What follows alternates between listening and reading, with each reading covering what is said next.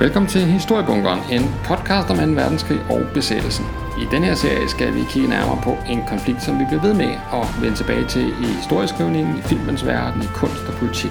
Vi er ikke bange for at nørde igennem her i bunkeren, og vi er faktisk heller ikke bange for den brede og mere populære formidling af fortid. Der er højt til loftet, og sådan skal det være, når man interesserer sig for 2. verdenskrig og besættelsen. Hvis du har lyst, er du meget velkommen til at øh, give programmet en bedømmelse der, hvor du lytter til din podcast. Og øh, du er meget velkommen til at like Historiebunkerens side på Facebook, eller måske melde dig ind i gruppen samme sted. Bare søg på Historiebunkeren, så finder du den. Jeg hedder Jakob Sørensen, og jeg er jeres vært her i bunkeren, og lad os så komme i gang. Dette afsnit af Historiebunkeren er jo anden del af øh, det her dobbeltafsnit om det britiske og også, skal det vise sig, amerikanske angreb, øh, luftangreb mod Hamburg i sommeren 1943. Og øh, øh, øh, hvis du ikke har hørt det første afsnit øh, i serien, den her miniserie endnu, så øh, synes jeg, du skulle tage og øh, stoppe den her podcast, og så lige hoppe tilbage og høre øh, del 1. Og har du hørt del 1, så synes jeg, du skal øh, læne dig tilbage i sofaen, eller hvor du nu øh, befinder dig, og, øh, og lytte med, for nu øh, skal vi tilbage til, kan man sige, himlen over Hamburg, øh, natten mellem den 24. og 25. juli 1943. Se, øh, som jeg øh, var inde på øh, i sidste afsnit, så øh, er øh, angrebsstyrken, øh, Royal Air Forces angrebsstyrke, den er altså kommet stort set, øh, hvad hedder det, øh, uhindret til Hamburg, og øh, man får smidt 2.300 tons bomber over byen.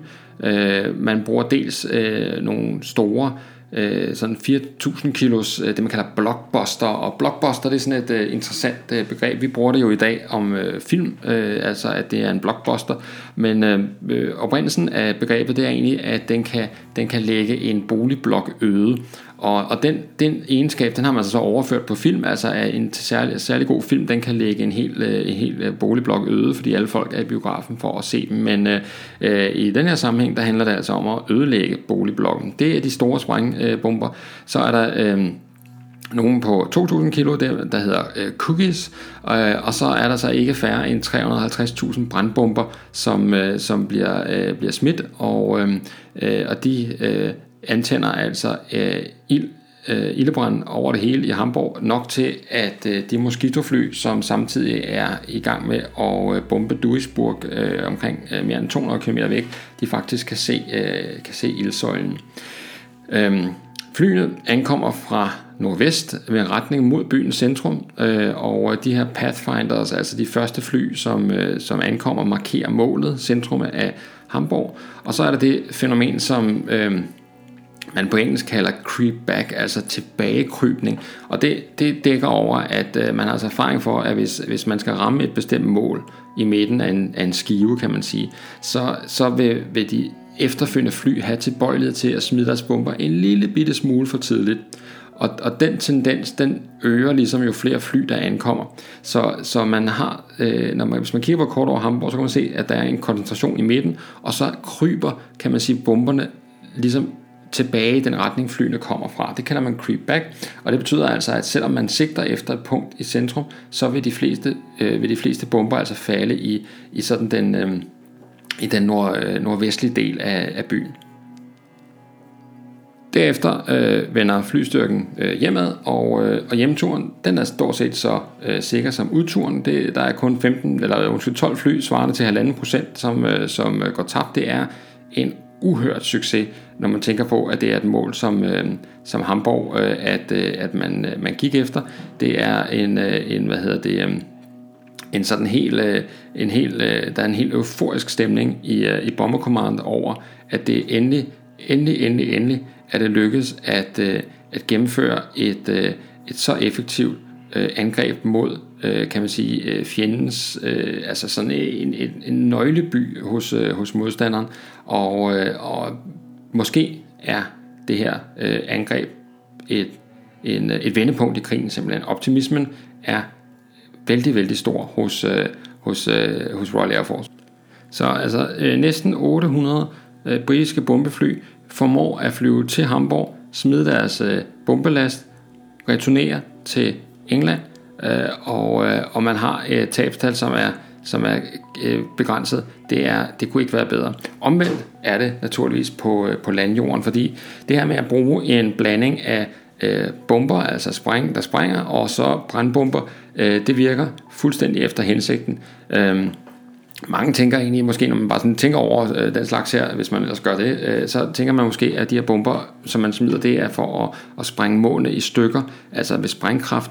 Men, øh, men det er faktisk ikke øh, øh formålet. Øh, øh, de almindelige bomber, dem bruger man til så at sige åbne målene op, altså ødelægge, øh, fjerne tagsten og, og, og, og vinduer, på sprænge vinduer, altså at trykket ødelægger vinduerne, sådan så at øh, brandbomberne kan komme gennem tagene øh, og få antændt øh, bygningerne indenfra. Og sådan så, at øh, når, når der ikke er vinduer osv., sådan så der kan komme rigeligt med ilt ind til, øh, til branden. Øhm, og samtidig så bruger man også de her spræng, øh, altså de øh, kan man sige, klassiske bomber, øh, der bruger man også tidsforskudte øh, bomber, altså bomber som øh, lander, men som først øh, sprænger efter en time, to, tre, fem, otte timer, hvor lang tid de nu er indstillet. Og det er selvfølgelig med henblik på at øh, besværliggøre sluknings- og øh, redningsarbejdet mest muligt. Øhm, Situationen i Hamburg er voldsom. Øh, gas, vand, elektricitet forsvinder selvfølgelig med det samme. Øhm, Øh, øh, kommunikationen mellem øh, bydelene øh, er også stærkt hæmmet. Det bliver meget vanskeligt at øh, dirigere brandfolk øh, hen til de mest, øh, mest øh, hvad hedder det, øh, øh, udsatte områder af byen. Øh, byens øh, gavlejder, altså den øverste leder af byen, ham der Karl Kaufmann, han erklærer byens øh, i en nødsituation, og, øh, og straks, altså allerede om natten, øh, er partiet, altså nazistpartiet på gaden øh, for at øh, og sørge for, at, øh, at øh, der ikke går panikefolk, og for at øh, brandfolkene osv. ikke øh, rømmer deres poster, men altså øh, fortsætter arbejdet. Øhm, og det oprydningsarbejde, det kan jo først gå i gang, når øh, luftalarmen øh, melder, at nu er angrebet slut, altså der kommer et, et klarsignal. Øhm, på det tidspunkt der har øh, byens øh, flakbatterier affyret omkring 50.000 øh, granater og faktisk kun skudt et enkelt fly ned, øh, en Wellington, og det ser altså noget om, at det, det har været helt uhindret øh, for, øh, for de britiske fly det her. Ikke? Øhm, de øh, kraftige ildebrænde, øh, der, øh, der bryder ud i, øh, i, hvad hedder det, i byen, de, øh, de skaber sådan nærmest nogle nye vejrforhold på, på, øh, jordhøjde. Øh, ilden, der skal bruges til, til at, eller hvad, ilden, der skal bruges til, til ilden, den bliver sådan suget ind gennem gaderne. Alt er indhyldet i sort røg. Øh, omkring øh, 1500 øh, indbyggere i Hamburg bliver dræbt, og kendte bygninger som Rådhuset og Sankt Nikolaukirken bliver ramt, og den zoologiske have i Hagenbæk øh, bliver, øh, bliver ramt, og øh, gavlejderen Kaufmann han erklærer, at ingen må forlade byen. Øh, altså han er simpelthen bange for masseflugt og, øh, og panik. Øh, og samtidig så øh, handler det altså om at få, få øh, slukket brændene, få øh, reddet folk ud af beskyttelsesrummene, altså kældrene under bygningerne, hvor, hvor mange jo øh, har øh, taget øh, tilflugt eller søgt tilflugt. Øh, det handler om at få genetableret beskyttelsesrummene, hvis britterne vender tilbage osv. Øh, det handler om at, at så at sige, få øh, byen på fod så hurtigt som muligt. Øh, og øh, mange, øh, altså det, det er en, en det er voldsomme scener, der udspiller sig på, øh, på, øh, på hvad hedder det, Øh, på, i gaderne i Hamburg, øh, og, og, og man arbejder med sådan fanatisk øh, hast, sådan set, fordi man, øh, man, skal have, altså man skal have ryddet gaderne, så slukningskøretøjerne kan komme frem, og hvis nu britterne vender tilbage, øh, så, så skal man kunne forhindre, øh, hvad skal man sige, få dirigeret folk uhindret øh, rundt i byen. Øh, det er klart, der ligger, øh, der ligger sammenstyrte bygninger, og alle vejene, biler, og øh, væltet hulter til bulter og alt muligt andet, som skal ryddes, sådan, så man kan komme omkring i byen, hvis nu øh, øh, britterne skulle vende tilbage. Men øh, øh, det gør de ikke, øh, i hvert fald ikke i første omgang, øh, fordi øh, i stedet for at britterne vender tilbage, så er det faktisk amerikanerne, der vender tilbage, og de gennemfører et øh, dagangreb mod Hamburg øh, kun øh, øh, knap 16 timer efter, at øh, de første bomber øh, faldt øh, om natten, så er amerikanerne tilbage øh, om eftermiddagen, søndag eftermiddag, og øh, Oprindeligt havde man tænkt sig, at det skulle være 123 af de her øh, B-17 fly, der skulle, øh, der skulle øh, bombe nogle, nogle fabrikker eller værfter i havnen, men, men det bliver, ender med at blive kun omkring 100 fly, der faktisk er med i, i angrebsstyrken, og, og de påbegynder angrebet fra ja, omkring 16.30 tiden om eftermiddagen, og, og hvad hedder det øh, et forholdsvis kostbart angreb, altså 15 af de her B-17 øh, fly bliver, øh, bliver skudt ned øh, øh, ud af de 100, men, øh, men, øh, men til gengæld så øh, får de faktisk øh, øh, rimelig godt ramt på deres mål. Altså tanken er jo, som jeg sagde i den sidste podcast, at øh, amerikanerne har sådan en, en høj øh, tro, til, tro på, at, øh, at ved hjælp af øh, dagsangreb, så kan man præcis ramme mål, og de går altså efter det her værftet Blomer Foss, som ligger i, øh, i havnen og som bygger ubåd. Øh, og, øh, og, øh, og det gør de altså ved hjælp af denne her øh, B-17 øh, fly, som er den bedste dagbomber i 2. verdenskrig. Man kalder den flyvende fæstning, og det er ikke uden grund. Der er øh, skudsikre vinduer, der er et forstærket skrov øh, til at modstå øh, flak og fragmenter fra granater, der bliver skudt efter flyene. Øh, det kan operere i en øh, flyhøjde, eller en højde, som er øh, som overgår selv Lancasteren, og i en hastighed, som også overgår øh, de britiske fly. Og så er der maskingevær alle vegne. Altså der er 16 maskingevær på en øh, B-17. Der er fire i næsen og to i halen, og fire på toppen, to i bunden, og så er der to på hver side af flyet. Øh, det vil sige, uanset hvor Luftwaffe øh, jægerfly de kommer fra, så kan de blive beskudt fra en øh, flyvende fæstning. faktisk er det sådan, at alle besætningsmedlemmer ombord på en B-17 har noget at skyde med på nær de to piloter, som jo altså skal, skal styre flyet. Prisen for alt det her isenkram, det er selvfølgelig en lavere bombelast, cirka halvdelen af, hvad en Lancaster kan medbringe, i teorien i hvert fald op til 2200 kilo. Øh, Amerikanerne øh, flyver i tætte formationer, øh, ligesom britterne gør. De flyver i tre grupper af 20 fly, sådan lidt for skudt fra hinanden. Og det betyder, at hvis du er øh, tysk ærepilot og skal angribe sådan en formation, øh, næsten fra en hvilken som helst vinkel, så vil du få måske 100 øh, øh, 50 cals øh, Browning maskingevær rettet mod dig, og det er altså ikke noget, man, øh, man er særlig interesseret i, øh, når man kommer i et øh, jægerfly. Så øh, det er et formidabelt øh, fly til at forsvare sig selv, øh, og øh, skal man bombe om dagen, øh, så øh, er det, øh, skal det altså øh, helst foregå i en B-17. Øh, der er visse udfordringer ved at befinde sig øh, så højt op, som man gør. Det flyver helt op til 10 km højde, og der er det altså øh, frost øh, ned til 40 graders frost, og det betyder, at øh, hele besætningen er pakket ind i øh, uld og læder og har sådan nogle elektriske varmedragter på, og øh, samtidig er de også øh, afhængige af iltmasker, og, øh, og det betyder, at øh, Altså at de udover ligesom at skulle holde øje med fjenden og alt muligt andet, og så skal de altså også hele tiden holde øje med, om, om ildtilførelsen er, øh, øh, som den skal være. Øh, og det er utrolig vigtigt, fordi at hvis man med, altså går man glip af ilt op i de her højder, så er det ikke nødvendigvis noget, man selv opdager. Man bliver bare mere sløv, og øh, ens bevægelser bliver langsommere osv., og, så videre, og så til sidst, så, øh, så dør man så af det. Øhm, så derfor så har, øh, har hvad hedder det, besætningen besætning altid så, så meget det nu kan lade sig gøre, øh, tjek på hinanden og holde øje med, om folk begynder at, at ligesom blive virke sløve eller sådan. Så øh, det, det er altså sådan en del af, kan man sige, præmisserne, når man, øh, når man skal have fordelen ud af at, at flyve så højt. Øh, amerikanerne de angriber fra sydvest øh, med retning mod nordøst og øh, passerer øh, havnen, øh, inden de kommer til kan man sige, selve øh, centrum af, af Hamburg. Øh, og de bliver beskudt øh, og angreber undervejs ind, øh, men øh, og man kan sige, at de her sådan lidt utrænede øh, amerikanske øh, flybesætninger har sådan noget stejl øh, læringskur her. Men øh, de kommer ind mod målet og, øh, og har øh, lidt svært ved at se øh, øh deres, øh, det, deres skibsværft øh, præcist, og det er fordi øh, øh, Hamburg stadig er indhyllet i, i tyk røg efter britternes øh, angreb, men altså øh, de får øh, øh de får, hvad hedder det, øh, har man bagefter regnet sig frem til øh, smidt øh, 60% af deres bomber nogenlunde omkring øh, målområdet, og det er altså selvfølgelig et stykke vej fra amerikanernes forestilling om præcision, men til gengæld så er de euforiske over at have skudt ikke færre end 38 tyske fly ned. Øhm, det er dog nok tal, der skal tage med viskerens salt, fordi de bliver indberettet fra en lang række skytter rundt omkring på de her B-17 fly, og en del af dem overlapper altså hinanden. Reelt er det er de tyske kilder nok mere øh, øh, rigtige om det antal, altså når de siger, at der blev skudt øh, seks fly ned i, øh, i forbindelse med angreb på, øh, på de her 100 øh, B-17 fly. Men ikke desto mindre, så viser det altså, at, øh, at flyene er i stand til at øh, forsvare sig selv.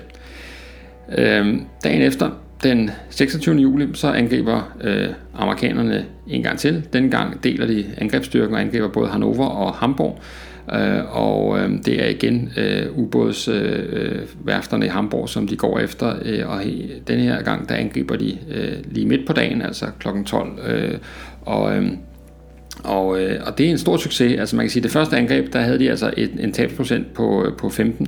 Øh, anden gang, der, øh, der er der kun to ud af 121 sky øh, fly, der bliver øh, skudt ned. Og det vil sige, at, øh, at øh, altså ingen flystyrke kan, kan øh, opretholde tabstal på 15% hver gang de er på togt, men øh, anden gang der er de øh, heldige eller dygtige øh, og, og kan altså hvad hedder det angribe de her øh, de her mål i, øh, i hvad hedder det, øh, i dagslys øh, og, og forholdsvis øh, præcist. For tyskerne at de to opfølgende amerikanske angreb, det er en katastrofe for redningsarbejdet. Altså dels øh, var man chokeret over øh, dagangreb, det var noget nyt. Øh, man havde stort set ikke set dagangreb øh, siden krigens øh, tidligste angreb, og slet ikke på så store mål som, øh, som Hamburg. Øh, og så er man selvfølgelig også forfærdet over, at det nu pludselig er amerikanerne, som, øh, som er i luften i, øh, i det omfang, som de er. Øh, og samtidig så øh, skal det også lige huskes, at, øh, at det her det er jo altså det er jo brutal øh, det er jo en brutal øh, øh det er jo en brutal krig vi, øh, vi er vidne til her, fordi Royal Air Force havde jo ikke øh, selvom de ikke havde bombet Hamburg om natten, så har de jo stadigvæk sendt, øh, sendt små grupper af moskitofly ind over byen, sådan for lige at aktivere øh, hvad hedder det, øh, alarmerne og, og få, få larmet øh, byen nogle timer, altså sådan nogle, øh, altså, øh, hvor de bare generer, øh, kan man sige, øh, og smider et par bomber, men altså øh, det er først øh, tirsdag, altså det første angreb finder sted mellem lørdag og søndag, det er først tirsdag, at man har en dag med sådan nogenlunde ro i, øh, i Hamburg. Øh, og øh, tirsdag den 27. Øh, juli, der øh, kunne man altså øh, lave en form for status i Hamburg. Øh, der var stadigvæk 50 større ildebrænde, Øh, og, og når jeg siger større ildebrænde, så er øh, et, et par af dem, de, er, de, om, altså de, de er op, omfatter øh, 4 kvadratkilometer, så det er altså nogle betydelige ildebrænde, vi har med at gøre. Og så er der ikke færre end 1130 mindre ildebrænde, som man endnu ikke har, øh, har fået slukket. Øh, og det til trods for, at brandfolk fra øh, mange af de omkringliggende byer er, er strømmet til Hamburg. Øh, man har regnet sig frem til, at øh, 87 kilometer facade altså øh, var i brand alene i den øh, vestlige del af, af byen. Øhm, i Royal Air Force der havde brugt man øh, tiden til en lille pause. Øh, øh, søndag aften, altså natten mellem søndag og mandag, der havde man angrebet Essen, og øh, så skulle man hvile mandag aften, øh, så besætningen så lige kunne få lov at komme sig. Øh, og øh, øh tirsdag øh, om dagen, der hviler amerikanerne ovenpå to angreb, og, øh, øh, men hvilet, øh, det blev der ikke på øh, Arthur Harris kontor hos, øh, hos Bomber Command. Øh, han var meget opsat på at fastholde presset på, øh, på Hamburg og fortsætte angrebet.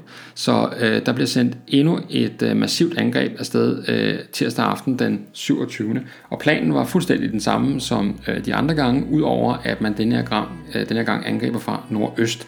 Altså hvis man ser Hamburg for oven og ligesom forestiller sig, at det er en stor lavkage, så kan man så sige, at, at man skærer ligesom en bid af hver eneste gang, man, øh, man angriber. Så nu er målet altså den nordøstlige del af, af byen. Øh, som, øh, som øh, øh mere eller mindre har været uberørt af, øh, af de første angreb, i hvert fald øh, sammenlignet med, med de dele, som har taget øh, hoved, hovedangrebet. Øh, ved det her angreb, der skruer man op for andelen af brandbomber, og øh, resultatet af det øh, er øh, fuldstændig overvældende. Øhm, knap 800 Halifaxes og Lancasters deltager i, i angrebet, og øh, som noget øh, særligt, så øh, øh, er øh, hvad hedder det, øh, det er et meget mere koncentreret angreb, man har set tidligere, men, øh, men det vender vi tilbage til øh, lige om lidt. Fordi vi skal lige øh, vende blikket mod øh, tyskernes reaktion på de her nye tiltag, som øh, Royal Air Force og US Army Air Force har sat i søen med, øh, med brugen af den her, øh, den her Windows-teknik. Det er svært ikke at øh, blive en lille smule imponeret over, hvor hurtigt at tyskerne faktisk øh, reagerer øh, i forhold til øh, introduktionen af Windows, altså den her teknik, som blænder øh, de tyske radar ved, at der bliver smidt alle de her øh, metalstrimler ud fra, øh, fra de allierede fly.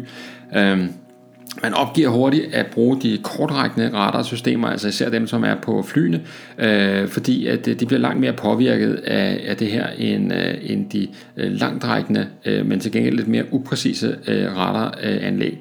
Øh, og samtidig så øh, finder tyskerne også øh, hurtigt ud af, at man, at man faktisk ved, hvis man er dygtig til at aflæse de her øh, radarsignaler, så kan man faktisk se forskel på øh, de signaler, der bliver forårsaget af fly, og de signaler, som bliver forårsaget af af de metalstrimler, som bliver, øh, bliver øh, smidt ud.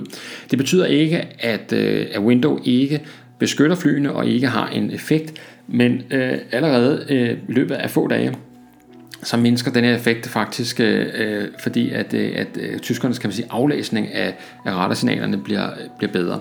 Og samtidig så ændrer man også øh, meget hurtigt øh, taktik øh, blandt øh, natjægerne, altså i stedet for at have de her øh, sektorer, de her zoner, som man patruljerer i, så, øh, så begynder man at afprøve nogle nye systemer, hvor man øh, under ledelse af ham, der hedder Major Harjo Hermann, øh, forsøger nogle, øh, en ny teknik, hvor man, øh, hvor man afprøver at, øh, at lægge sig, altså jægerflyene lægger sig højt, højt over byen, sådan så at de er over øh, bombeflyenes øh, operationshøjde, og sådan så at de kan se øh, bombeflyene under sig øh, aftegnet mod øh, faktisk den, den brændende by i princippet. Og så kan de så angribe oppefra og ned.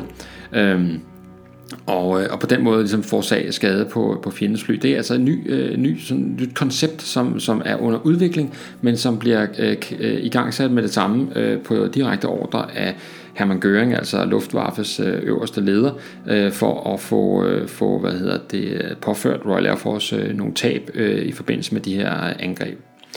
Øh, klokken 0.55 øh, smider de første Pathfinders øh, deres markeringer af øh, målet. Øh, her øh, forsøger tyskerne at lokke øh, den allierede hovedstyrke væk, øh, altså Royal Air Force flyene væk ved at bruge nogle afledningsmarkeringer uden for Hamburg, sådan så at øh, man håber, de kan finde tro, at det er der øh, målet er. Men øhm, øh, desværre for tyskerne, så bruger de øh, nogle forkerte farver i forhold til, hvad der var aftalt øh, i, internt i Royal Air Force, øh, og, øh, og det har ikke nogen effekt, men altså tanken er, at man ligesom kan, kan, kan, kan narre øh, fjenden til at, at bombe nogle, nogle, øh, nogle øh, ubetydelige landområder, nogle marker eller noget skov eller et eller andet. Men det lykkes ikke. Øh, så øh, har vi selvfølgelig de her to luftalarmer, Kleinalarm og Fligalarm, som lyder, og borgerne i Hamburg er, øh, hvad hedder det, øh, i det omfang, der de er stadig er i byen, altså øh, flygter ned i beskyttelsesrummene, og, øh, og den her gang, der er der altså ikke nogen, der tager nogen chancer. Alle søger mod beskyttelsesrummene, eller søger ud mod, hvad hedder det, åbne områder parker, fodboldbaner og den slags. Øhm, og, øh, og der hører det altså også med til, øh, kan man sige, katastrofen, at øh, antallet af, af funktionsduelige øh, øh, beskyttelsesrum selvfølgelig er mindsket på det her tidspunkt efter de første angreb, øh, hvor, øh, hvor flere bygninger er selvfølgelig blev ødelagt, og, og, og det vil sige, at, øh, at der, kapaciteten er altså øh, er endnu mindre, end den har været før. Øh, der bliver smidt 2.300 tons bomber øh, i den her omgang, og øh, som jeg sagde før, i en meget mere øh koncentreret, Øh, øh, på et meget mere koncentreret område end tidligere. Og øh, det skaber god bund for, øh, for det fænomen, der hedder en, øh, en ildstorm. Og, øh, og der skal man forstå, at øh, sådan en kæmpe brand, som er det, der, der udvikler sig her, det, er, øh, det, det, det adskiller sig øh, fra mindre brænde ved, at øh, øh altså, øh, selvfølgelig volumen i sig selv, men også hvordan den så at sige, påvirker sine omgivelser. Når der er når sådan nogle meget store flader øh, brænder, så suger det øh, ild til sig, sådan så at øh, hvis du som menneske befinder dig i nærheden af det her, hvis du for eksempel er i et beskyttelsesrum, hvor der er en meget voldsom brand i nærheden, så, øh, så, så suger den simpelthen øh, luften ud af beskyttelsesrummet. Altså du, du, du bliver kvalt, øh, fordi den, den, den æder al den ilt, du egentlig skulle bruge øh, selv. Så, øh, så det er simpelthen farligt at være i nærheden af de her store brænde øh, af den grund. Og så er der selvfølgelig øh, røgforgiftning, der det udvikler selvfølgelig en, en kæmpe, øh, altså forfærdelig mængde, mængde røg. Øh, og så er der varmen. Øh, ved sådan nogle kæmpe brænde, der øh, kan man nå varmegrader øh, øh, mange steder op til øh, 800 grader. Øh, og det øh, skyder nærmest varmen til værs, øh, altså som sådan en kanon nærmest. Og det skaber jo sådan et vakuum ved, ved jorden. Og det her vakuum, det bliver altså fuldt eller suget øh, af, altså det kan jo ikke eksistere, så der bliver sådan trukket luft øh, omkring den her storbrand, og det kommer til at virke som om, at der nærmest er storm i gaderne i Hamburg. Altså luften, der skal ind til bålet, det kommer gennem de forskellige gader i byen. Øh, med hastigheder øh, svarende til orkanstyrker, altså 110-120 km i timen kommer vinden, øh, og, øh, og, og det suger øh, øh, altså det, det suger øh, caféstole og det suger gade øh, hvad hedder det skilte, og det suger øh, alt muligt øh, sådan noget øh, brandbart, øh, der, der befinder sig i, på enhver gade. Det bliver bare blæst ind i, i bålet, kan man sige, sammen med, øh, sammen med, øh, med ilten. Og så opstår der, når, når gaderne mødes i vejkryds eller øh, åbne pladser, nærmest nogle tornadoer, som sådan, øh, slynger folk omkring sig osv. Øh, og kombineret med det øh, varmegrader, som jo altså øh, også er langt fra de her store bål for øh, asfalt til at smelte for eksempel. Øh, og det gør jo, at, øh, at folk, der forsøger at flygte øh, til fods, de, øh, de hænger fast og, øh, og falder kul og kan ikke, kan ikke løsrive sig for det her og, og brænder ihjel og bliver nærmest kremeret på, øh, på stedet. Øh, man har også, øh, nu nævnte jeg en varmegrad på 800 øh, før, men man har altså også mange steder øh, i, øh, i forbindelse med undersøgelserne efterfølgende set, at, øh, at glas er smeltet øh, mange steder, og, øh, og det øh, glas har et smeltepunkt på 1300-1400 grader, og, øh, og det vil sige, at, øh, at øh, dele af, den her, øh, ild, af de her ildebrænde, der er i Hamburg, de skal altså sammenlignes med, hvad vi normalt ser i en, øh, i en glasovn på et, øh, på et glaspusteri. Øhm, britterne øh, får altså på en eller anden måde ramt den perfekte blanding mellem bomber, der kan åbne bygningerne, og brandbomber, der kan antænde dem. Og øh, kombineret med den her kraftige koncentration en tør sommeraften, så har man altså de perfekte forudsætninger for den her ildstorm. Øhm, og, øh, og man kan sige, det er jo altså det er jo helt sygt at sidde og, og, og høre om, hvordan de her ting jo i princippet er, er udtænkt og, og planlagt øh, for, for mest mulig øh, effekt. Men altså, øh, man må bare erkende, at det er krig, øh, vi taler om, og, øh, og set fra britisk side, så har man altså nogle erfaringer fra øh, Blitzen over London, altså de tyske angreb på London, som jo altså, kan man sige, øh, ødelæggelsesmæssigt var langt mindre, men jo altså, som, jo, som jo altså sådan satte i gang i det her, det her øh, forfærdelige øh, forfærdelige våbenkapløb, hvor at, øh, at alt jo øh, bliver sat ind på, at, øh, at øh, effekten er så stor som, øh, som overhovedet muligt. Øh, de brandbomber, øh, som, øh, som britterne bruger, der er to typer. Der er sådan en 2 kilos termitbombe, som, øh, som øh, egentlig øh, i sig selv godt kunne gennembryde tagsten, og så kunne de ellers øh, øh, eksplodere og, og antænde øh, hvad hedder det, lofter og lignende. Og så er der en, øh, en øh, hvad hedder det, øh, den findes, i, den findes også i to varianter, altså den er bare sådan en klassisk brandbombe, men også med en, en øh, lille sprængladning øh, indbygget, som gør det, gør det besværligt at, at rydde den, altså at, øh, at hvad hedder det, øh, at, at slukke ilden efterfølgende. Og så er der en øh, 25 kilos øh, bombe, som, øh, som kunne gennembryde flere øh, etageadskillelser, og øh, på den måde sætte ild øh, længere nede i en øh, bygning, eller sætte en branden, starte branden længere nede i bygningen. Og øh, de var fyldt af en blanding af det, der hedder benzin og gummi, og, og det betyder, at når de øh, detonerer, så kommer der sådan en slags øh, brandbar væske, der sådan bliver sprøjtet ud over det hele, øh, og det er dem tyskerne øh, og tyske civile omtaler som fosforbomber, men det er egentlig ikke fosfor, øh, men, men effekten er, er nogenlunde det samme, altså hvis man får det på kroppen for eksempel, så er det meget vanskeligt at, at få det af igen, og det kan være vanskeligt at slukke også selv med, med vand. Man regner med, at den her ildstorm begyndte 20-30 minutter efter, at øh, de første bomber ramte, og at den varede omkring 3 timer. Øh, 16.000 etagebyggerier blev ødelagt, 40.000 mennesker blev dræbt, og øh, det sender chokbølger helt til tops øh, i det tredje rige, og Goebbels, som øh, også omtalt i øh, det første afsnit af, af den her lille miniserie her, han, øh, han kalder øh, angrebet, altså det her andet store Royal Air Force angreb for krigens øh, største krise.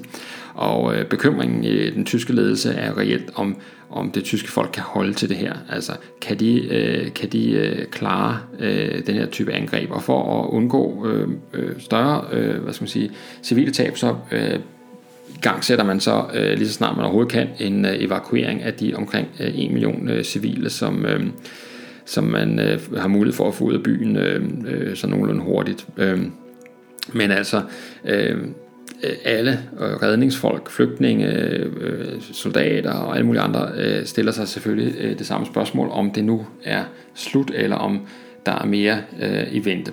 Og det er der. Den følgende nat, altså natten mellem 28. og 29. der øh, flyver øh, fire moskitos ind over Hamburg for igen at aktivere flyalarmen.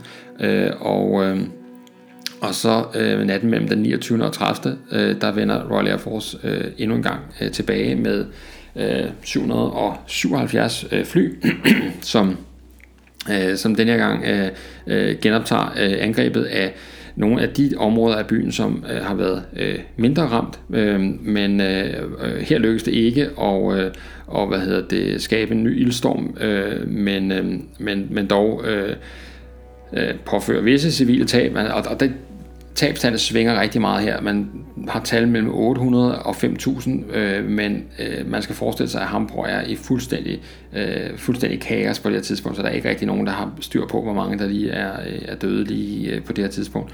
Øh, man har næsten øh, umuliggjort en hver form for øh, slukningsarbejde, og selvom angrebet ikke er lige så effektivt som de andre, så, øh, så er der øh, et sted, for eksempel seks sammenhængende kvadratkilometer, som er i brand. Øhm, øh, og, og, og det siger noget om, at, at øh, hvad hedder det... Øh, at Hamburg er øh, næsten øh, fuldstændig ødelagt. Men alligevel så vælger øh, øh, Arthur Harris at sende et fjerde angreb afsted øh, i starten af august, øh, natten mellem øh, 3. og 4. august, og øh, her sender han 740 øh, fly afsted, men øh, på grund af dårlig vejr over Hamburg, så, øh, så, hvad hedder det, øh, så går de altså efter sekundære mål øh, i stedet for. Øh, og dermed slutter øh, operation Gomorra. Øh, næsten 10.000 tons bomber øh, blev smidt over Hamburg. Øh, man regner med omkring 60.000 dræbte, 180.000 sårede. Og øh, Hamburg var en spøgelsesby, øh, fuld af mere eller mindre øh, kremeret lig, som var vanskelige at bjerge, fluer, rotter, havde øh, formidable betingelser. Øh, men alligevel, og det er jo øh, der, at øh, historien er ufattelig, alligevel så vender livet tilbage til en by som Hamburg oven på det, og, øh, og kigger man på, på et krigsvigtigt parameter som ubådsproduktionen, så er den faktisk næsten tilbage på niveau allerede efter to måneder. Og det er jo fuldstændig ufatteligt, at man som, øh, som by og som befolkning og som virksomheder, kan man sige, kan øh, samle sig selv op øh, og, øh, og, og, og fortsætte så, øh, så, så relativt hurtigt efter, at man har været udsat for et, et, et, et, et en serie angreb af de dimensioner, som vi har med at gøre her. Øh, Inden krigen øh, var slut, øh, skulle øh, Hamburg endnu angribes 68 gange øh, med fly, men, øh, men ingen af gangene var det øh, noget nær øh, så kraftigt som øh, i forbindelse med Operation Gomorra, og, øh, og, øh, og knap øh, 6.000 øh, civile mister livet i de her følgende øh, angreb. Øh, her afslutningsvis, hvis man kigger lidt på øh, de ødelæggelser, som, øh, som øh, blev øh, påført Hamburg, så øh, regner man med, at øh, omkring øh, 60% af byens øh, lejligheder, 275.000, øh, blev ødelagt øh, i, form af øh, 40.000 øh, etagebyggerier.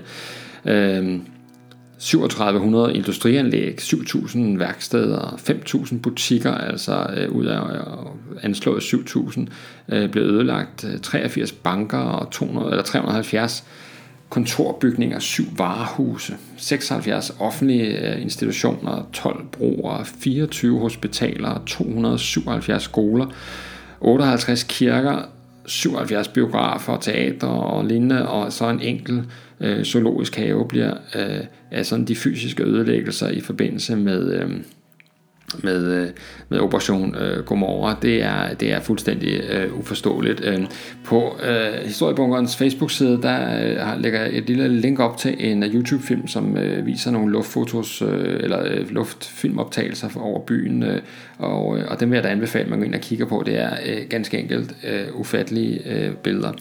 Øh, Amerikanerne øh, studerede, øh, og det gjorde britterne også, øh, men amerikanerne studerede jo øh, ødelæggelserne af Hamburg og prøvede at, også efter krigen at anslå, hvad, øh, hvad effekten egentlig havde været. Og der var øh, konklusionen, at man havde, øh, man havde øh, altså Hamburg havde mistet cirka 1,8 måneders industriproduktion.